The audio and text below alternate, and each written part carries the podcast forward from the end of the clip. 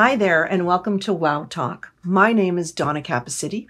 My name is Dr. Darlene Augustin, naturopathic doctor. And today we are going to talk about making difficult medical decisions. Absolutely. I I have a lot of patients who seek advice from me looking for somebody else to make the decision for them. Do you think I should? Do you think I should remove my gallbladder because I have stones?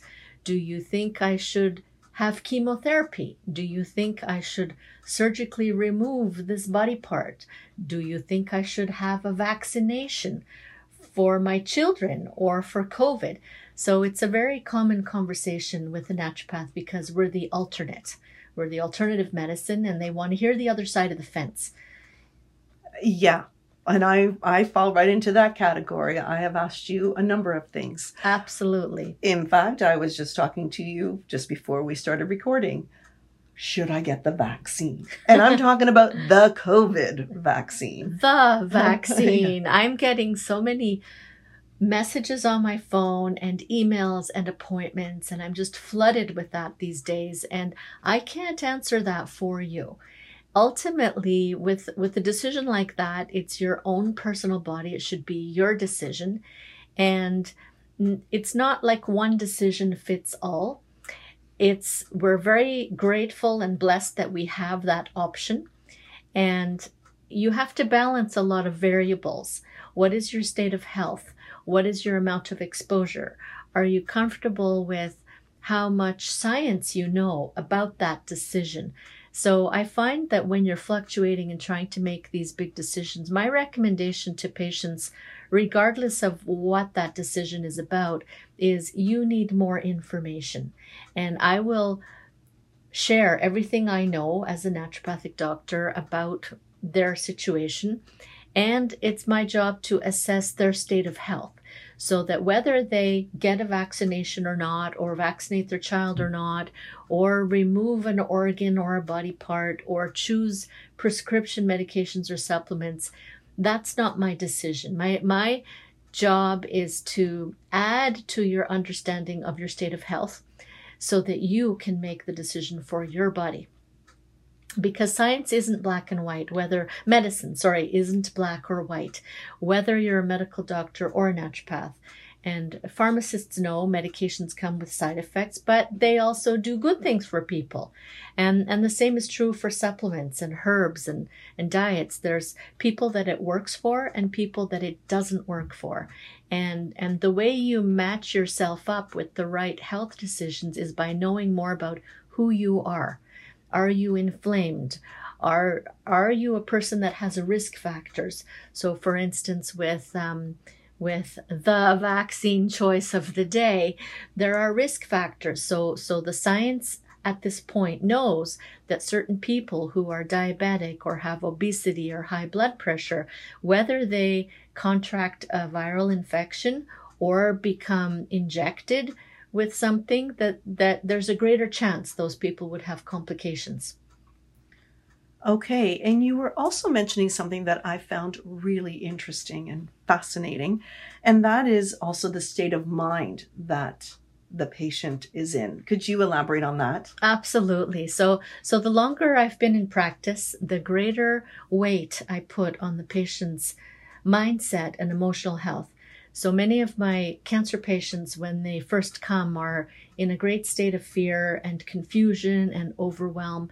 And I try to just calm them down so that they can breathe again and and get their power back and i give a lot of handouts and literature and tell them to go read this and read that and and help them understand what they're reading and um, but what I've experienced over 30 years in practice is that um, the, the patients who have the determination and the mindset and the responsibility that they accept for their own health, they excel. They do very well.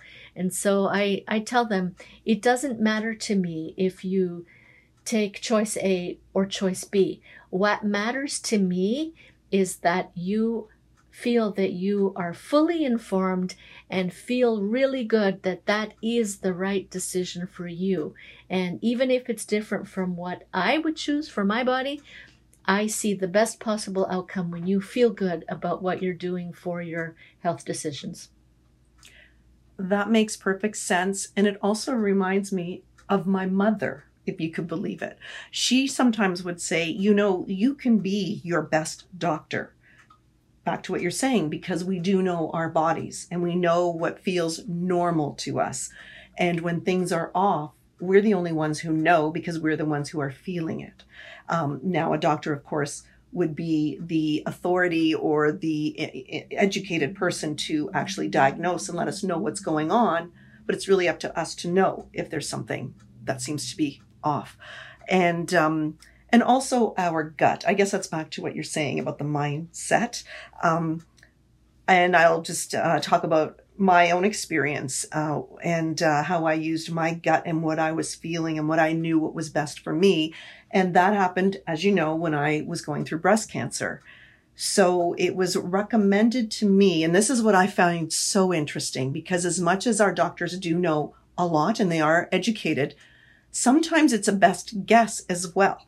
And why I want to say that is I did an MRI, I did all the tests ahead of time, and it looked like at the time uh, my only my breast was infected and not the lymph nodes, as you may recall.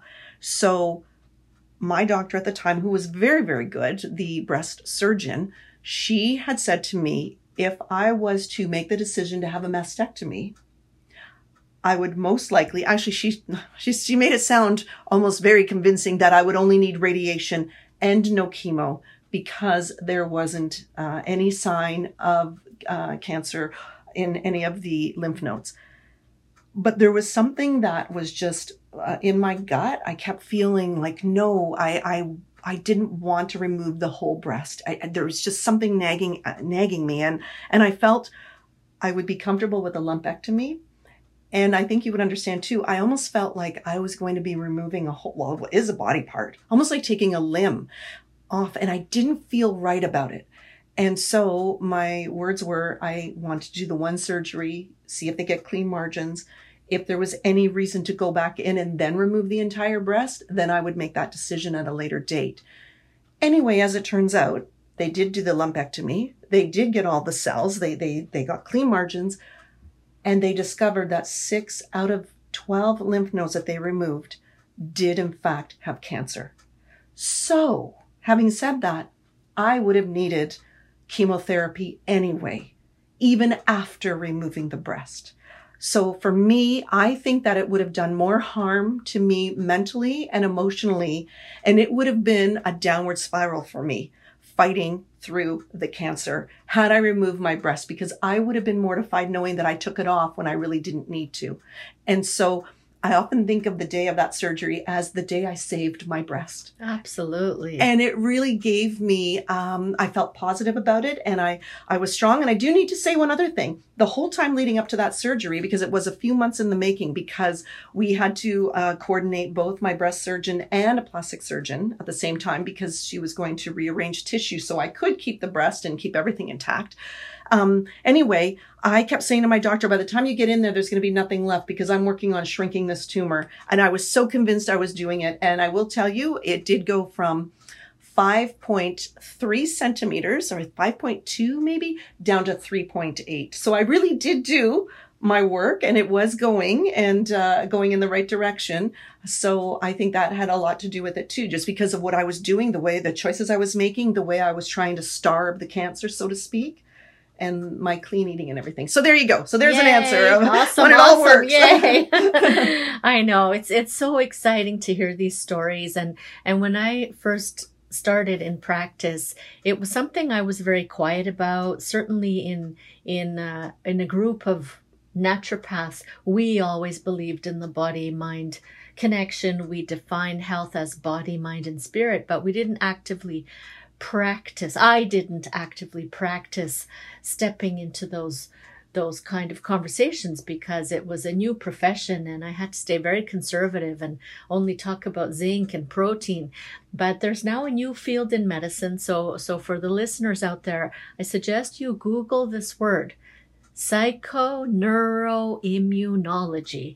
It's a new field in medicine and it's basically the body mind connection and how the immune system is is influenced and how interconnected they are.